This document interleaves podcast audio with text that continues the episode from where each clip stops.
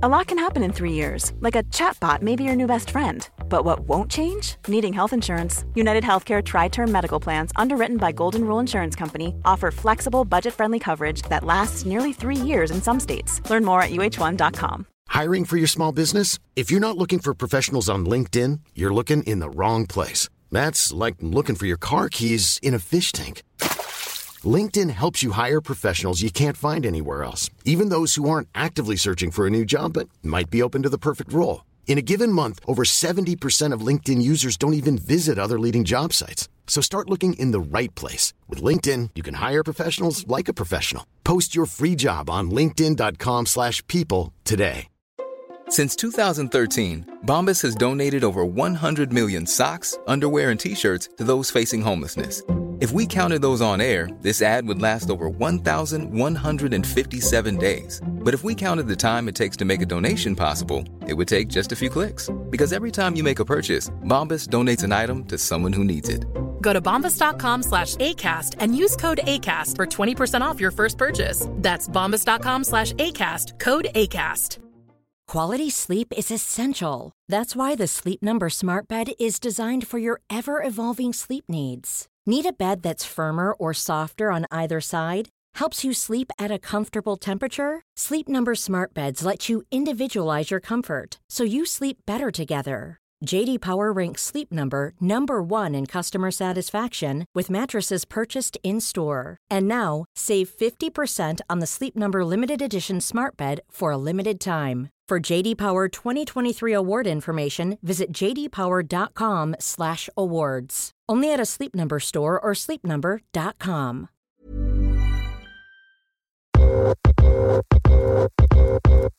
So, I have a dream one night and I don't remember anything else in the dream except that there was a kid on a skateboard and he skated up to me and he whispered in my ear and he says, "Let's start a movement called Kenotype."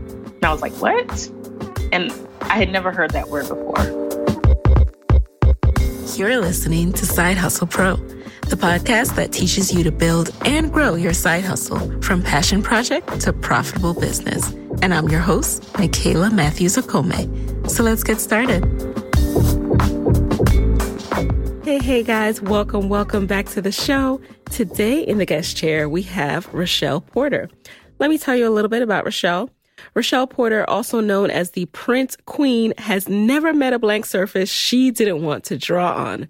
Her designs feature joyful bursts of color and classic motifs with a fresh modern twist, and she's designed everything from home decor items to clothing. Most recently, Rochelle debuted the Summertime Fine collection, an eye-catching athleisure collection featuring size-inclusive sports bras, leggings, and crop tops designed to be worn in and out of the gym. Love them. After learning of the unethical labor practices of today's globalized fast fashion industry, though, Rochelle nearly abandoned the idea of becoming a designer. That is until she figured out that style could also be sustainable.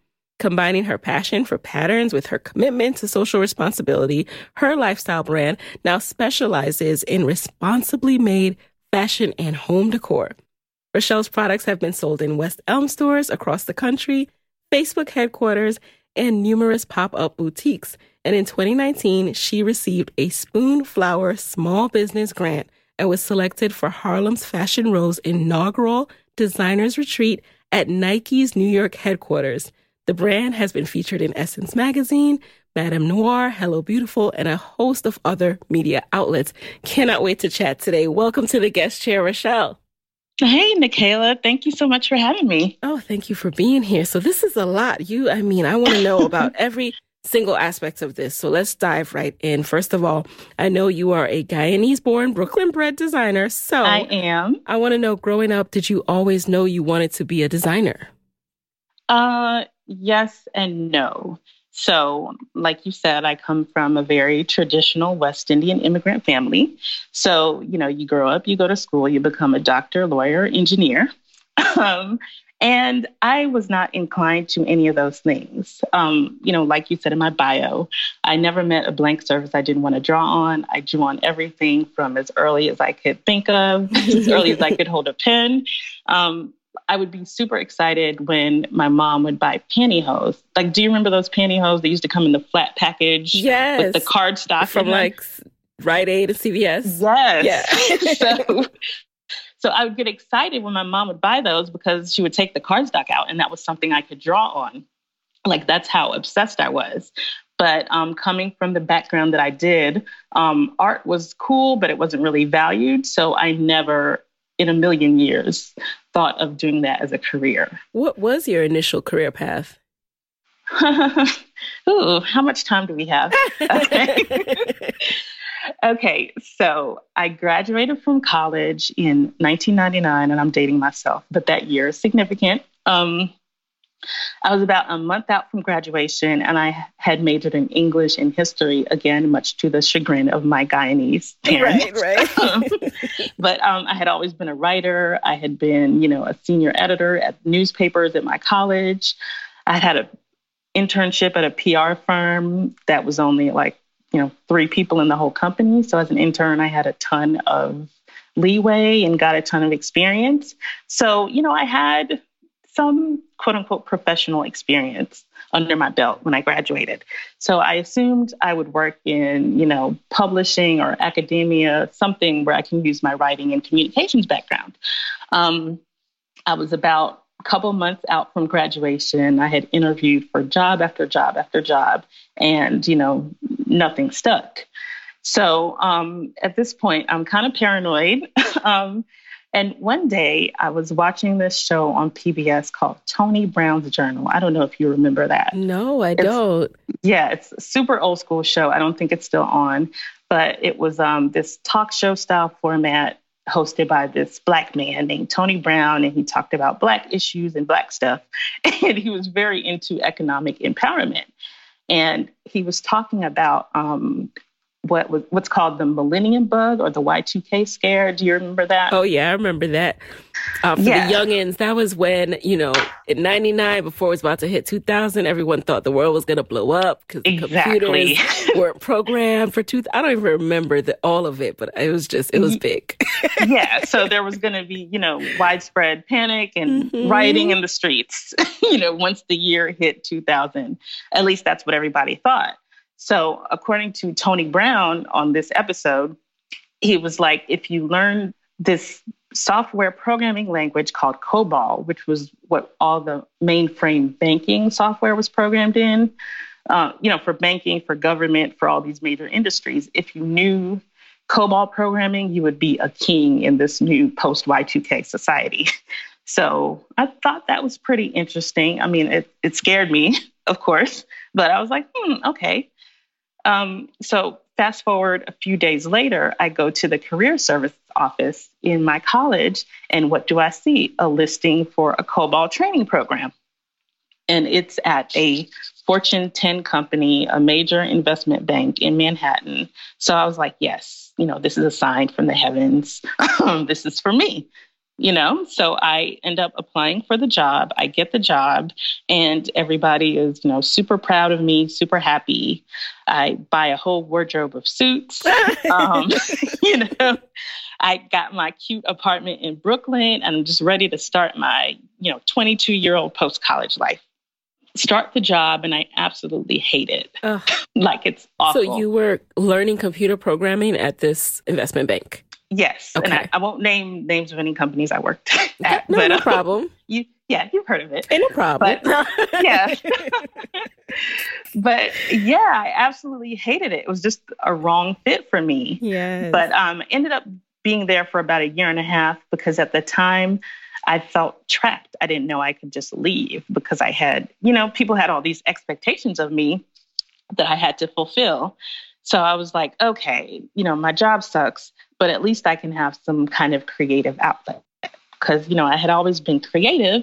I would never have dared to call myself an artist. You know, that would just have been too presumptuous for me at the time. But I knew I needed to do something other than work. So, you know, kind of looked around and I found this class at FIT, Fashion Institute of Technology, the Project Runway School. And it was a three day course, like intro to fashion design. So went to the first class, and you know it was pretty fun. It was cool.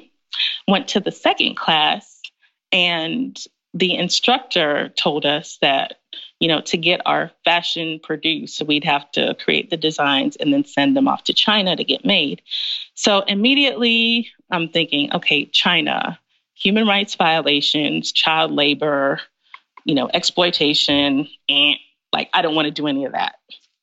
Because at the time I was I guess I was woke before woke was a thing. you know? I know. Like, I was, how did you immediately make that connection um, at that time? So that's a good question. so another significant thing about 1999 was um, the World Trade Organization protests that happened in Seattle that year. That I just happened to be flipping through TV channels one day and I saw these protests. Um, the IMF and the World Bank had kind of, you know, descended on Seattle to have this conference. And there were all these staged protests, these like grungy looking white guys, you know, were getting arrested. And because they were protesting, you know, globalization, sweatshop labor, and all the things that the World Bank and IMF represented to them. And, you know, as somebody who was fairly conscious as a student of history and as, you know, somebody from a former colony, that really resonated with me because a lot of the people that were affected by, you know, the IMF and the World Bank were women and children from quote unquote third world countries and former colonies and black and brown women like myself. Mm-hmm. So, you know, that kind of, you know, put a bug in my ear about sweatshop labor. But at the same time, like I, I wanted to dress cute. so it was kind of a dilemma for me. This you know, is the love, dilemma that we face. Yes, yeah. Because I love design, I love color, I love beauty, but I don't want to exploit anybody at the same time. So I didn't know how those two things went together. But either way, um, didn't want to be involved in the fashion industry at all. So just kind of hung up that dream didn't go to the third class, and that was it. Um, didn't think about the fashion industry for over a decade. Um, eventually left that job. I got other jobs in different fields. I worked in nonprofit communications. Um, I eventually went to grad school for media studies, which was mm, about 80% a fear based decision on my part. but um, I did learn Photoshop. So that was probably the most valuable thing I got out of that experience. Did you know at that point yet that there was a different way to pursue fashion, a more ethical way? Um, I wasn't thinking about fashion at all okay. at that point. I was pursuing actually documentary filmmaking because mm. um, it was. Uh, I felt like it really married, you know, my passions and my background in history and English. So went to grad school, I was underemployed for about a year after school until I finally got what I thought was my dream job at an Emmy winning PBS show. I was psyched, you know, hundreds of applicants had applied for the job and they picked me. And I just knew like this was it. you know, this was my ticket to the rest of my life working, you know, in, in public television. Um, I was wrong. As we sometimes are, right? The dream yes. jobs. As, as I was many, many yes, times. Yes, yes, yes. so um, that didn't work out. I actually, I still don't know all the circumstances, but after a few months of that job, I get let go. Oh, um, oh man! Some something happens, like a package that's supposed to be delivered doesn't get delivered. I still to this day feel like I was thrown on the bus, under the bus by somebody more senior than me. But either way, um, I get let go. So I'm already dejected and kind of depressed. And then when I get home to my Brooklyn apartment, there's an eviction notice on my door. Because, like I said, I was still, I had just gotten a steady job. You know, I was catching up on rent for the past year. But um, my landlords did not give me that grace to catch up. So that was a double whammy. You know, getting fired and almost evicted in the same day was devastating to me. So I knew that that was a sign. You know, it was time for a change. Um, eventually, ended up moving back to Atlanta, which is where my immediate family lives, which was super depressing for me because I never moving back home in with family. I, yes, I was moving back home with my parents for the first time in my adult life you know, love my family to death, but it was an adjustment, let's say. Yes. Been there. That that you know? that humbling move back in. Exactly. Extremely humbling and also just the um despondency of having your dreams crushed, mm-hmm. you know, and not knowing what to do next. So um after I moved back to Atlanta, I got some temp jobs back to back. I it had taken about two years for me to find a quote unquote real job. And during that time, I was just like, okay, God, like, what's really going on? like, this is not working for me. I don't care what happens. I don't care what you do. I just want something new. That's what I kept saying. Like, I want something new. Yes. So one day I go to this networking event and I meet this woman who is an entrepreneur herself. She's an HR consultant and you know she she gave some tips at this talk and it was really helpful. So I was like, you know, let me go to her website and try to find her email address so I can send her a thank you note. Go to her website and it's riddled with syntax errors, grammatical errors, and, you know, to my English major self, you know, I'm cringing on the inside. So I email her and I tell her, hey, you know, thank you for your talk. It was really helpful. And oh, I'm starting my own business doing marketing communications and copywriting, and I would love to rewrite your site for free. I didn't know where that came from. Um, I didn't know I was starting my own business until the words came out of my mouth. wait, so say that again. Say that again. Yeah, like, wait, what? I'm starting a business? Okay. So I'm like, okay, I guess I'm starting a business now. Um, so she was my first client. Um, rewrote her site for free. She she loved the content, and I ended up doing other projects with her while I was working with these temp jobs. So I'm like, okay, God, thank you. That's something kind of new, but um, it's still not the dream. I don't know what the dream is, but it, this is not it. And I'm like, hey, I need a name for the company. And I was racking my brain trying to think of companies, of company names, but just couldn't come up with anything.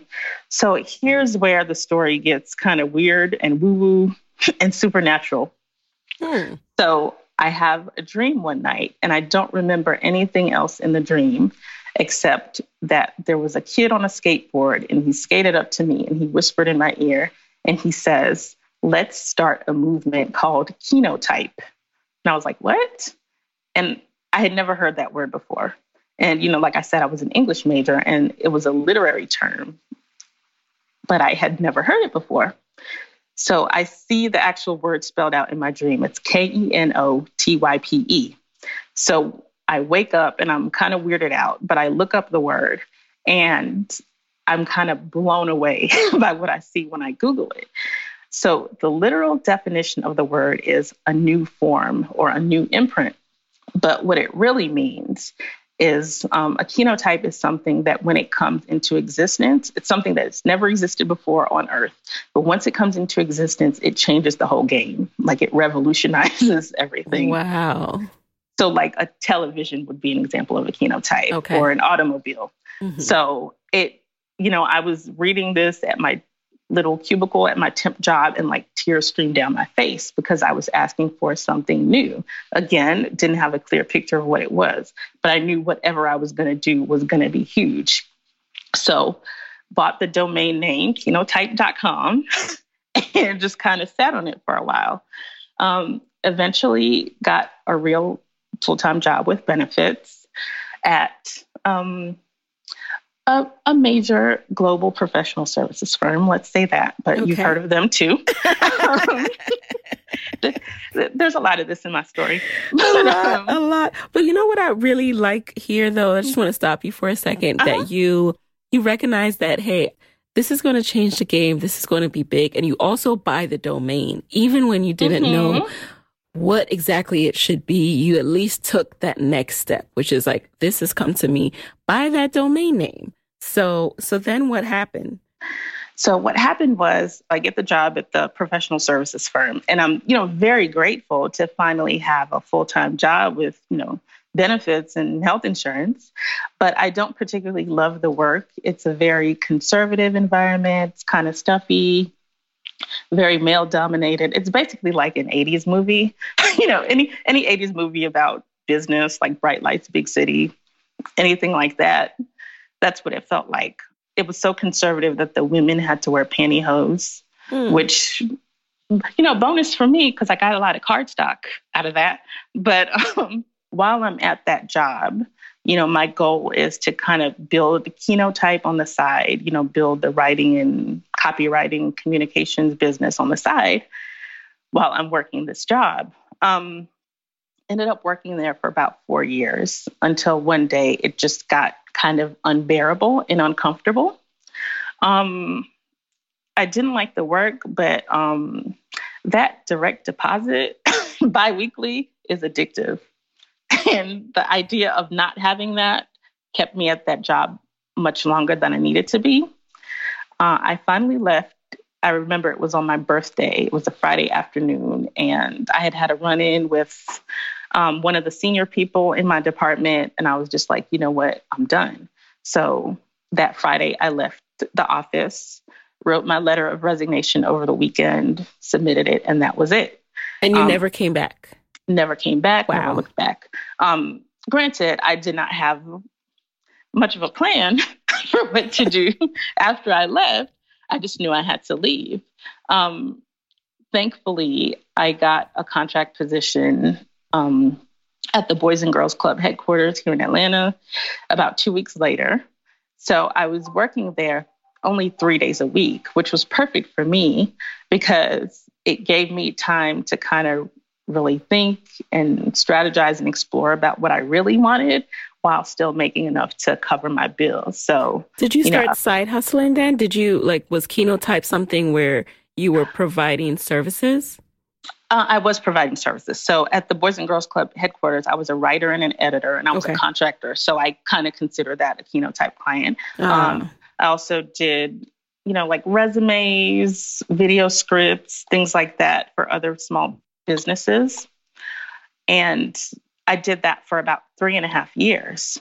And during that time, um, I really started exploring the, the, fashion stuff started coming back up again but um, not because I had intentionally tried to explore it, but it was kind of being thrust in my face again through weird supernatural experiences. Once again, I can't remember them all because there were so many, but I think the first one was I went to this church one day. I had never been there, and this woman came up and she started praying for me. And at the end of the prayer, she told me that God had given me the gift of creativity. And I was like, okay, you know, I'm thinking in my mind, well, I'm like, I'm, I'm, a writer, you know, I'm pretty creative, so that makes sense. But she doesn't say anything about writing. She says in the area of fashion. And I was like, okay. Again, had completely forgotten about the FIT class. Didn't even remember that that was an experience that I'd had. But she said I had creativity in the area of fashion and I was going to be very successful at it. And, you know, like God would use my gift to bring finances in the kingdom and to bless people and to help people. And again, none of that resonated with me at all. I was like, okay, thank you. and just kind of I was like, whatever, crazy Thank lady. you kindly. Right. Yeah. Yeah. So probably a few months after that incident, an acquaintance stops me in my tracks and she's like, you know what? Every time I look at you, I just see fashion. And I'm like, okay, I'm wearing like jeans and a t shirt right now. I'm, not sure what you're seeing that's so fashionable. But then she asked me, do you sew or do you do crafts or anything like that? I'm like, no. She, so then she says, you should look into that because I really think there's something there for you. Again, I'm like, okay, thanks. Bye. Doesn't resonate with me at all.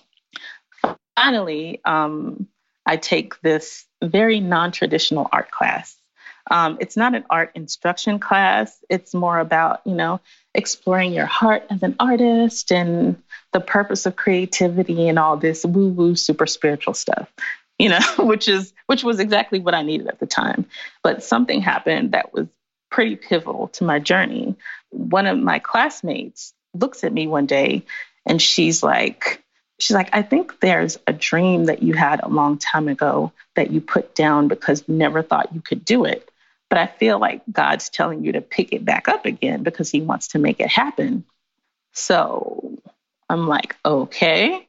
This person, did they just say that out of the blue? Out of the blue. Wow. Out of the blue. Yeah. And so I'm like, um, I've picked up a lot of things. So that could literally be anything. Again, wasn't even thinking in terms of fashion, but I've, you know, these things had happened enough where I started to try to connect the dots. And um, I was getting on a flight. It was my very first trip to Africa. I was going to Tanzania. And the Delta agent looks at my passport. Then she looks back at me. Then she looks at my passport again. And she says, Your name sounds like a clothing line. So I kind of laugh it off and go about my business. But inside, I'm freaked out. like, what is this? There's, there's, All there's something these clues, here. Rochelle. Yeah, I'm very dense, very hard headed. so, so it happened over and over again over the course of maybe three and a half, four years mm-hmm. until I finally started paying attention. Um, also started finding out about ethical fashion during this time. So I knew that there were brands that did not exploit people and did not do terrible things to the environment which you know was very heartening at the time. But when I would look at the clothes that most of these brands produced, they were kind of granola. Mm-hmm. you know, they were kind of mm-hmm. plain. They looked like they were made of hemp. It just was not fly you know but I, I, appreciated that they existed right and then when you started making plans towards fashion again mm-hmm. did you have a specific lane in mind for example um, did you have home decor as the first target and if so why all I knew was that I wanted to put my print on products. Fashion was always my first love. It was the end game for me, but I knew I knew nothing about the industry. With home decor, you don't have to worry about sizing, you don't have to worry about fit, you don't have to worry about how the fabric drapes on a human body. So I decided to go with a throw pillow as the first project I produced because it's literally a square um, it's a great canvas for my designs. And it was just something to put out on the market to really kind of test it and to see if my prints resonated with people. Where so, did you get the idea for your prints? At this point, did you go back and learn some more about design or was it just coming to you? Um, I did not learn anything about design formally. Okay. I always doodled. Like even when I was at these corporate jobs, you know, I would be in meetings and people would think I was taking copious notes, but I really had legal pads just full of these elaborate doodles, most of which I've thrown away at this point. I really yeah. wish I had kept them, but it's just what I did. And um, you know, during this period of enlightenment, me actually paying attention to the signs, I would go into Target or any other department store and I would see clothing or greeting cards or just other consumer products. And I would notice that the designs on those products looked like stuff that I doodled. So I'm like, how do people get artwork onto product? So started doing my research, um, started going to trade shows, and I found out that there was something called surface pattern design, which is what I had been doing all along, but just didn't know it. And I kind of went from there. Hey guys, it's Nicaila here with a quick word from our sponsors. So, the number one question I get about side hustling is how do I get started? And the other day, I decided to take inventory of what I was doing in my early days of side hustling. How did I get started with Side Hustle Pro? And the biggest thing that stood out to me is that I was always investing in skill and personal development. And I like to do just in time learning. So when I was ready to do something new or try something else, I would invest in a class to learn that skill and then practice implementing it. So the rest of my development and learning came from my actual experience. So I highly recommend you do the same. What is it that you want to do? Do you want to finally put up your website? Then head over to Skillshare and take a class on putting up your website. Do you want to get started with social media and you're not sure how to start? Head over to Skillshare and start taking some classes. Skillshare is so great because it's an online learning community. It has over 25,000 classes in anything you can think of, from photography to entrepreneurship, even podcasting. And right now, they are offering a special offer just for Side Hustle Pro listeners you can get two months of unlimited access to Skillshare for free. Imagine what you can do in two months, how many classes you can take. But remember to do the implementation piece, all right? So head over to Skillshare.com slash side hustle pro. That's Skillshare.com slash side hustle pro to get started with your two free months. And one more time, that's Skillshare.com slash side hustle pro. Story time. Let me tell you about the first time I had to send an invoice to a client. It was back in 2011. I was doing some social media freelance work for a major brand, and when it was time to get paid, They told me to just invoice them. I was racking my brain like, how do I send an invoice? How does this process work? Then I discovered FreshBooks. I signed up for an account, created my very first invoice, sent it over to the client, and they paid it immediately. The whole thing was seamless. And I also remember feeling super proud because I look professional and that's what I want. That's why I highly recommend FreshBooks for my fellow side hustlers. FreshBooks invoicing and accounting software is designed specifically for small business owners. It's simple, it's intuitive, and it keeps you way more organized than anything you would try to do on your own. FreshBooks lets you create and send professional looking invoices in 30 seconds and then get them paid two times faster with automated online payments. Plus, you can file expenses even quicker and keep them perfectly organized for tax time. And the best part? FreshBooks grows alongside your business. So you'll always have the tools you need when you need them without ever having to learn accounting. Try it free for 30 days, no catch and no credit card required. Just go to freshbooks.com slash side hustle pro and enter side hustle pro in the how did you hear about us section. Again, that's freshbooks.com slash side hustle pro and tell them side hustle pro sent you. Can you break down a little more what surface pattern design is and then how did you go about actually purchasing materials and putting your print on products? Sure. So, anything you see, any consumer product, whether it be a piece of clothing, wallpaper, a dinner plate, anything that has a print or design on it, someone had to create that design, and that person is called a surface pattern designer. So they create artwork specifically to put on the surface of products to adorn them and to make them more commercially viable. So that's what I had been doing all along. As far as purchasing the materials to make my first product, that was very much trial and error. I knew that I wanted to do something that was sustainable and ethically made. Mm-hmm. So I started out, I sourced some organic cotton fabric from a supplier I think they were based in Texas, and did some Google research. And I found a printer that can actually print on our organic cotton fabric, and they were located in New Orleans. So I had the fabric shipped from Texas to the small uh, textile printer in New Orleans. Then I had it shipped to me in Atlanta, and I worked with a local seamstress who would cut and sew the fabric into pillows. And the inserts of the pillows, I sourced those from another company. I think it was based in Kentucky or somewhere.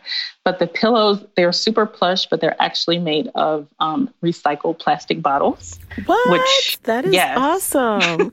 which people are very shocked by because they're so soft and they feel like yes. down feathers. But so I was committed to, you know, using all these recycled materials. Of course, my supply chain was very clunky and very expensive at the time. So um, I eventually found a factory that could be sort of a one stop shop.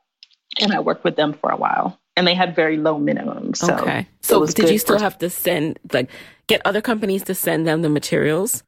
Uh, no, they had the materials, they had the um, printing facilities, and they sewed everything. Even this in the sustainable way that you preferred. Mm-hmm. That's yep. cool. And, you know, one thing that stands out to me about your story is you didn't necessarily know how to do everything, but in researching, you knew that, hey, I've been doing surface design. Is that what it's called? Surface mm-hmm. pattern design. Surface pattern design. Surface pattern mm-hmm. design. Um, I don't, I'm not a seamstress. I'm going to find that person. mm-hmm. You know, you weren't trying to do it all, but you knew that you were going to put together this final product, this vision belonged to you. So then how did you start to sell? How did you market these products and get people to start buying these products? How did I? Um, so I had a, um, I already had a mailing list from working um, on Kinotype for a few years. I had kind of garnered a customer base. Of course, they did not know I designed. I didn't even know I designed at the time. But um, when I debuted my website and had my first pop up shop at West Elm, I sent out this email blast to my whole list, to, to, you know, all my Facebook friends, to basically everybody I knew and everybody in my network, and told them what I was doing, showed them pictures of my website, and a bunch of people that I hadn't seen in years showed up at my first pop up shop. And that's kind of how it got started. Now, how did you land a pop up at West Elm? Is that easy to do? Do you just email them and ask to do it? It's very easy. I, I didn't think it was at the time, but um, it's very easy. Um, so West Elm, a, a, great thing about them is that they really advocate for local designers, and each store kind of operates differently. So I basically just went up to the store and I was like, hey, I noticed that you have a local section, you know, with products made from local designers. How can I get in on this? And they told me about, you know, their pop up shop program. You just um, tell them when you want to do it, they give you space in the store. So for four or five hours, you set up shop in the store. You can use their fixture, fixtures, you can use any of their materials and you just sell your product. They don't ask for any of the proceeds, they don't want a percentage. They just give you space to do what you want to do. Love it. So, when did you start to take this side hustle seriously in terms of I I see this as a larger business, and mm-hmm. um, I'm plotting revenue goals, and I'm building this into a business. And, and what did you do then? Um, I took it seriously from day one, not because I'm so driven or serious, but because, you know, all the clues that I had been given and all the really divine downloads that I had been given, and just the grand vision of my company as being something bigger than myself, I felt like a mandate to do it. Even when I didn't feel like doing it, even when I didn't want to do the work, I felt compelled to do it. And was it easy to keep overhead low with i mean you started out you said your supply chain was very expensive but then you found mm-hmm. the factory. Did your margins increase after that? Um, they increased a little. A funny thing about throw pillows and home decor products is that people love them. People give you a lot of likes on facebook. They you know share your page. But they don't buy them as much as they like them. See, let's talk about it. Let's talk yes. about likes versus customers. Girl. Okay. So, yes. So so yeah, um when I would have live events like pop-ups, they would do pretty well. I would have a good turnout, but the web sales were not good at all. Until one day I had a pop-up at West Elm. It was around the holidays. And it kind of made me shift the way I thought about how I marketed the home decor. So I had sold nothing all day. We had been in the store for about four or five hours and it was pretty depressing. but then um, one of the guys who worked at the store, who was an interior de- designer himself, you know, he kind of looked at the pillows and was like, hey, I have a client that wants something exactly like this, and we don't have anything in the store. So, you know, I'll take these five. and you know, I hadn't sold anything in one in a whole day, but in one fell swoop, I sold five pillows to an interior designer. So that really forced me to target the interior designer community more. They have a greater appreciation for products that are sustainably made and just special. So, when you started working with interior designers, um, how did that go? Was that better volume of purchases each and every month? Uh, it was better volume. It was still kind of slow going in the beginning just because that wasn't my world. And I'm still building a network of interior designers. I don't really know much about the field except, you know, I like cute stuff in my house.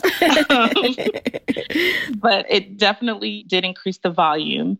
Another thing, which I've started doing recently, they would like the pillow or whatever item I was selling. They're like, oh, this print is great. Can I have it in a table runner or a napkin? So I actually started doing more custom projects for interior designers. Ah. So that was another um, stream of income that I'm just developing now. And are you still side hustling at this point? Uh, yes, but even that is um, a pretty circuitous story.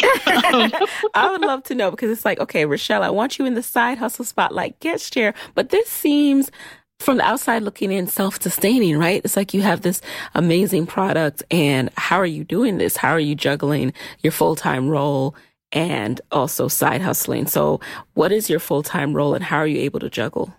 So, my full time role, um, I started a job in December of 2014, which is around the same time that I started my company. And I knew that once I had a somewhat clear vision of what I wanted to do as far as surface pattern design, I knew I would need capital to make that happen. So that's why I went back to working full time instead of doing Keynotype and doing freelance work. So started contract position and was there for about four years at this major corporation that's based here in Atlanta, which I won't name again. but um, great company. Uh, again, the job was not anything I was interested in long term, but it was, you know, it sustained me while I was building my business. Yes. So I would say it was about Thanksgiving of 2017. My boss comes up to me and she's like, Hey, I have great news. Even though you've been contracting here for nearly four years, you know, we finally have funding to make your job a full time role. Of course, I would have had to interview for the role. And with this company, um, the interview process is notoriously protracted and very almost I want to say intrusive, like they interview members of your family. Oh, um, I know the company you're talking about. yes. they um they don't just call your references to check yeah. if you work there, they talk to them for an hour.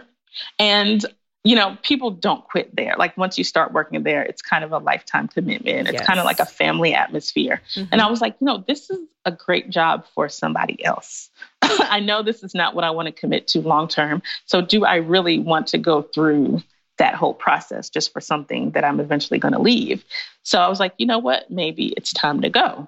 I was making income from my business. It wasn't you know where I wanted it to be, but I figured if I had you know a full-time schedule to work on my business i could actually make it grow. So i'm like okay maybe it's time to take the leap. So end up training my replacement. Um, i had a little bit of savings. So at the end of june of 2018 i left. Okay. So worked on my own for a few months and i was getting opportunities but they weren't really what i wanted so i kind of had to step back and to me, the whole purpose of going into business for myself was to work on the kind of projects I want to work on and work with the clientele I want to work with, and not just to make money. And that's what I felt like I was doing. Because I live in Atlanta, which is the reality show central. So there are a lot of people who, you know, maybe they were on a show for a while and they had their 15 minutes of fame and they want to extend it by creating their own products and extending their personal brands. So those are the kind of people I was working with. And, you know, it was great at first. They enlisted my services because they liked my aesthetic and thought I had design expertise. But in the end, the projects kind of fizzled out and they ended up doing what they wanted to do anyway. And I was like, mm, I didn't really enjoy that. And if I'm going to do something I don't really enjoy, I might as well be getting a steady paycheck and benefits from it. Um, eventually, while I'm still building my business and yes. you know slowly working my way out of corporate America. So fast forward to almost a year later, my old job calls me back and they're like, "Hey, we have a project that we would love you to work on." And we know you have your business. So, you know, can you come back four days a week? So I was able to negotiate you know, a four day a week schedule, but still making five day a week money, thankfully. Okay. Um, so I'm doing that now, at least temporarily until the end of this year. So I'm very grateful for that. And what you said about, you know, when you look up and you realize that you are working for yourself, but you're not able to do it the way you want to, it, that's mm-hmm. such a, that is such a good point because I think when you leave, and there's not necessarily a strong plan there, you do find yourself in situations where you're doing things for money that you mm-hmm. don't want to do. And, you know, let's face it, as an entrepreneur, you still do have your clients as a boss, right? That's kind of a uh, semi boss, but you want to make sure you enjoy that process and that you can Absolutely. choose those clients. So giving yourself that, that room and having that capital frees you up from having to make those tough decisions of working and doing things you don't want to do for yes. money. Hiring for your small business? If you're not looking for professionals on LinkedIn, you're looking in the wrong place. That's like looking for your car keys in a fish tank. LinkedIn helps you hire professionals you can't find anywhere else, even those who aren't actively searching for a new job but might be open to the perfect role. In a given month, over 70% of LinkedIn users don't even visit other leading job sites. So start looking in the right place. With LinkedIn, you can hire professionals like a professional. Post your free job on linkedin.com slash people today. One size fits all seemed like a good idea for clothes Nice dress. Uh, it's a it's a t-shirt. until you tried it on. Same goes for your healthcare. That's why United Healthcare offers a variety of flexible, budget friendly coverage for medical, vision, dental, and more. So, whether you're between jobs, coming off a parent's plan, or even missed open enrollment, you can find the plan that fits you best. Find out more about United Healthcare coverage at uh1.com. That's uh1.com. Quality sleep is essential. That's why the Sleep Number Smart Bed is designed for your ever evolving sleep needs. Need a bed that's firmer or softer on either side? Helps you sleep at a comfortable temperature? Sleep Number Smart Beds let you individualize your comfort so you sleep better together. JD Power ranks Sleep Number number 1 in customer satisfaction with mattresses purchased in-store. And now, save 50% on the Sleep Number limited edition Smart Bed for a limited time. For JD Power 2023 award information, visit jdpower.com/awards. Only at a Sleep Number store or sleepnumber.com. This show is sponsored by BetterHelp. We all carry around different stressors, and when we keep them bottled up, it affects us negatively. I have found that therapy has been a safe space to get things off my chest. I had my daughter last August, and by January, I hit up my therapist like, let's go ahead and set up this monthly session. Therapy has been so helpful for me in setting boundaries, and it just empowers me to be the best version of myself. So, if you're thinking of starting therapy, this is your sign to go ahead and do it and give BetterHelp a try. It's entirely online and designed to be convenient, flexible, and suited to your schedule. Just fill out a brief questionnaire to get matched with a licensed therapist, and you can switch therapists anytime for no additional charge. Get it off your chest with BetterHelp. Visit betterhelp.com slash hustlepro today to get 10% off your first month. That's betterhelp, H-E-L-P dot com slash hustlepro. So now, what inspired the pivot from home decor solely into activewear? So clothing was always kind of the end game for me. I just needed time to learn about how that worked. So I had been, you know, kind of doing research the whole time about how to produce a clothing line, what I wanted to come out with first. And I'd say it was about three years ago, a friend came to me and she was like, Hey, I want to do a activewear line, but I want to use Ankara prints. So she wanted to use, you know, traditional African fabric designs on workout clothes. And she wasn't asking me to partner with her or anything. She was just kind of coming to me for advice on how to get a consumer product made. So, you know, told her what I knew. Um, she found a print that she liked that she wanted to have made into, you know, some sports bras and leggings. And I was like, okay, so do you own the copyright to it? She was like, huh? I was like, you know, you can't use that if you don't own it. so she was like, oh. She's like, well, can you make something for me? like basically she wanted me to sort of recreate these traditional African prints, but you know, she wanted to have the rights to use them. uh, so I was like, okay, I guess I can do that. Um, so as I was researching how to do that for her, I found a mock-up template and I had had these prints that I had designed for years because I'm just constantly designing. Mm-hmm. So I'm like, uh, let me use these just as an example, just as a test to see how, you know, the scale and the color would look on these particular pair of pants. So I made some mock ups with my prints. I was like, hey, these look kind of good. you know, like I bet I could sell these. So I start um, showing them to a few people, and they're like, hey, I think this is going to be a hit. I even showed it to my dad, who is by no means an expert on women's fashion at all. I love like, that hey. with the supportive dad. yeah, but he was like, "Hey, these are these are good. These might be a hit." I was like, "Okay." Um, by that point, my friend, who's kind of a serial entrepreneur herself, had kind of gone off and done her own thing. Uh, wasn't even doing the active wear anymore. So I was like, "Okay, well, you know, I'm going to put them out." So I found a print on demand manufacturer um, based in California, and chose six of my prints that I had been kind of sitting on for years and years. What made you decide on six? Because I couldn't do 12. so the manufacturer uh, or the, the print on demand kind of made you narrow it down? Uh, no, not really. I could have done an unlimited amount of prints, but I really wanted it to be a cohesive collection. Okay. And I kind of did my own mini focus groups, just kind of sending it to friends and family members, seeing which ones resonated most with them. And I picked six of the most popular ones. So, can you share a little bit about the actual process of making this? I know you mentioned before that at first you were kind of intimidated by clothing because of the sizing process. So, mm-hmm. what one made you push through that mental block and how are you able to figure out sizing to do this activewear collection?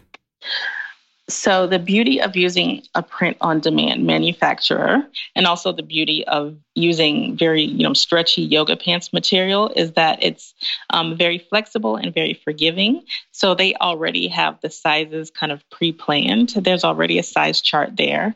The sizes go anywhere from extra small to 6X. And as long as you know your measurements, you know your size. And all I really have to do is provide the print. Oh, I love that. And what about pricing? How did you determine that? Um, definitely um, did some market research. So I looked at similar companies and what they were pricing at.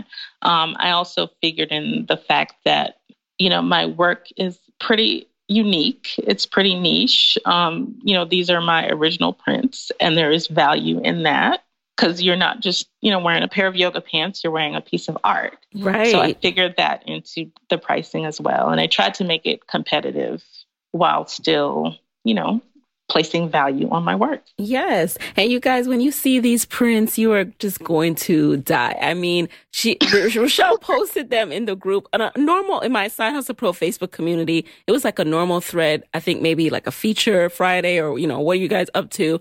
And when she posted, First of all, I think you posted without sharing the link at first, and everybody was like, drop the link, sis. and then as soon as you did and that image populated, I was like, what? Yes, need to know about this and need to purchase. So now how are you are you just going around and dropping the, this link and then you know it speaks for itself or how, what is your approach to marketing now because you're in a completely different lane i am and it's it's exciting so um I just had my photo shoot, I think about a month ago. So um, posted those pictures on my Instagram, and you know th- they did really well. I'm I soft launched it, so I haven't even officially launched yet. I'm having my official launch event in um, August okay. here in Atlanta. So it's going to be a whole production. you know, I'm going to have models. I'm going to be talking about my products. There'll be a Q&A. But um, I've mostly been marketing online, and I'm going to be doing a lot more paid social just to get the products out there. And is there anything that surprised you so far about the process of being an active wear collection designer? Hmm. I was surprised at how I wasn't surprised at how well it resonated with people, but I was surprised that the response that I got for the active wear was so much greater than anything I had made in previous years. Mm.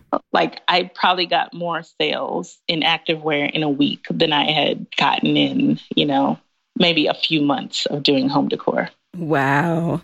And what do you attribute that to? I mean, I I I know what I attribute it to, but what are mm. your mm-hmm. thoughts? I'm curious.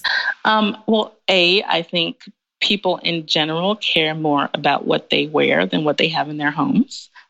um, I also think um, active wear is, um, you know, it's something that you, if you work out regularly, or even if you don't, you can wear all the time.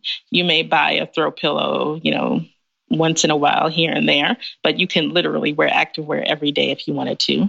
I think partially I can also attribute it to just the vibrancy of the designs, you know. I don't I haven't seen a whole lot out there on the market. Most activewear is kind of drab yes. or um, solid colors. So it really is something new and fresh that's not often seen in that lane.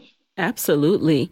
And for those who are like you and who are creative and have a design mind, but really don't know about that design to product process, um, what mm-hmm. would you recommend as far as, you know, should they even test things out on like a Teespring before they go and build their website and actually start selling through their website? You know, knowing now what you know, what would you tell someone who's like maybe four years behind you? Mm-hmm. I would absolutely recommend that. Um, the less money you can spend up front to test products, the better. Um, that's a lesson I learned the hard way from just, you know, producing throw pillows. But yeah, test the market as much as possible. Use as many free resources, as many um, print on demand resources as possible, and see if it resonates. And if so, then, you know, make a whole bunch of products. now, what do you hope for Rochelle Porter Designs to become? Hmm.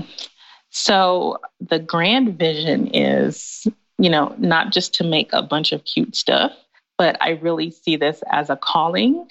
And I see just the way I got into this industry in the first place is unique. And I really feel that part of my purpose is to change the way the global manufacturing industry works. So I want to create products that, you know, yes, are beautiful, are cute, you know, that bring joy to people. But I also want to prove through the numbers, through sales, that it is possible to produce a brand ethically and sustainably and honor the people and the planet that helps you make the product while still making sales and having a successful business. Exactly. And another thing that you are doing is the size inclusivity. You know, people, yeah. I think brands act like, oh no, we couldn't possibly, sorry, we ran out of fabric. There's just, there's exactly. no more. We just can't provide any other sizes. Um, why is that so important to you? And, you know, how do you go about making sure that you accommodate as many sizes as possible? Okay, so as somebody who has been a couple of different sizes in my life, uh, I know that um, it's important for women, regardless of size, to feel great in what they wear and to feel beautiful and feel amazing. And that actually motivates you to work out more and get healthier. Uh, I think the average American woman is a size 14. So for that to be considered plus size is a little weird. So I'm like, don't y'all want to make money if you're a fashion brand? like, don't you want to appeal yeah. to as many women as possible? So um, that was really important to me that anybody of any size could wear my products and feel great and confident in them. Love that. And you're so right. I mean, I know I feel better about myself and I want to go to the gym when I have a cute outfit. I don't know what that is. I can't I don't can't tell you the science behind it, but that's just facts, okay? Look, it, it is. I wholeheartedly agree. So, what's next for you and your side hustle? Do you have a timeline in mind of how long you'll do this, or um, mm-hmm. are you just kind of kind of see where it takes you? So, um, my contract with my current company ends at the end of this year. So um, I'm kind of using that as an arbitrary deadline to really.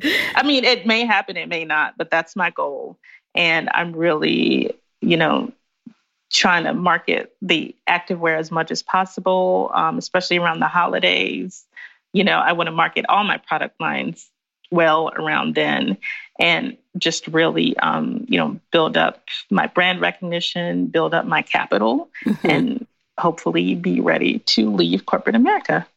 And what's been your experience on the revenue side? Because I think sometimes when we do have that job, we mm-hmm. we get a little comfortable in okay, this is not making money, but that's okay because mm-hmm. I have my job. So, what's been your experience with making and and growing and being intentional about increasing your revenue so that it can replace your full-time income eventually?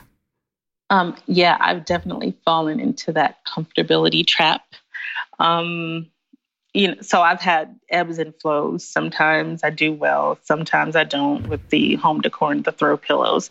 But um, given that I do have somewhat of a deadline now, and I've actually, I feel like I'm finding my sweet spot with the activewear and the clothing. I have a lot of hope for that aspect of my business. So it's more, I, I see an end in sight of the side hustle. And my revenue is in the past few months, it's been I, I would say it's about three times what it's been in the past three years. Yes, I like to hear that. yeah. Love it. Well, I'm personally very excited and I find myself like some of my um, listeners tell me that they're always like, this podcast makes them shop, but it's because one, I feel like sometimes I interview people and people view it as an endorsement. So I want to, you know, I really only am going to interview people who uh, whose products I think are just dope. So you guys, oh, you're welcome. Now, now we're going to jump into the lightning round. You know the deal. You just answer the very first thing that comes to mind. Are you ready? I'm ready. Let's do this. All right. Number one, what is a resource that has helped you in your side hustle that you can share with the Side Hustle Pro audience? Uh, the whole Google suite. So Google Docs, Google Sheets, Google Photos. I use those religiously. All right. Number two, what's been the best business book that you've read this year? Profit First by Ooh. Mike Michalowicz, I think is his name. Okay. Number three, who is a black woman side hustler that motivates you to keep on hustling and keep going and why? Ooh, um, I don't know if I'd call her a side hustle, but hands down, um, Bozoma St. John, who's the CMO of William Morris Endeavor. She's like my bestie and my mentor in my head. I love how unapologetically herself she is while navigating these you know, traditional corporate spaces. Yes. Number four, what is a personal habit that has helped you significantly in your side hustle? Uh, prayer, meditation, journaling, all three together. And finally, number five, what is your parting advice for fellow side hustlers who may not see the vision yet, don't know how they're going to make it, and just need to be inspired to keep going? Mm, that's a good question. Um, I would say if you're stuck, don't be afraid to stop everything and take a step back to reevaluate where you are. Maybe you just need to wait it out. Maybe you need to change course, or maybe you need to stop what you're doing altogether. And maybe you don't really want to be an entrepreneur. Um, the beauty of a side hustle is, is that you have income coming in. So even if your side hustle isn't profitable, you have the time and the space to really experiment and think about what you want your next move to be. Love that. So now where can people connect with you after the show? So they can connect with me on my website, rochelleporter.com. And on Instagram, I'm at Ro Porter Design. That's R O P O R T E R Design. All right.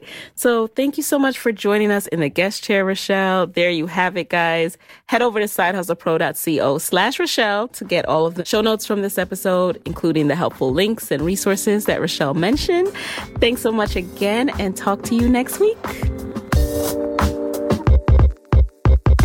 Hey, hey, thanks for listening. Now stay connected in between episodes by texting Side Hustle Pro to 44222. You'll get my weekly Six Bullet Saturday newsletters where I share what I'm up to, what I'm reading, my business tip of the week, and resources to help you grow your side hustle. And I'm working behind the scenes on some live events, which my email list will get access to first. So make sure you're in the loop. Text Side Hustle Pro to 44222 or visit sidehustlepro.co slash SBS.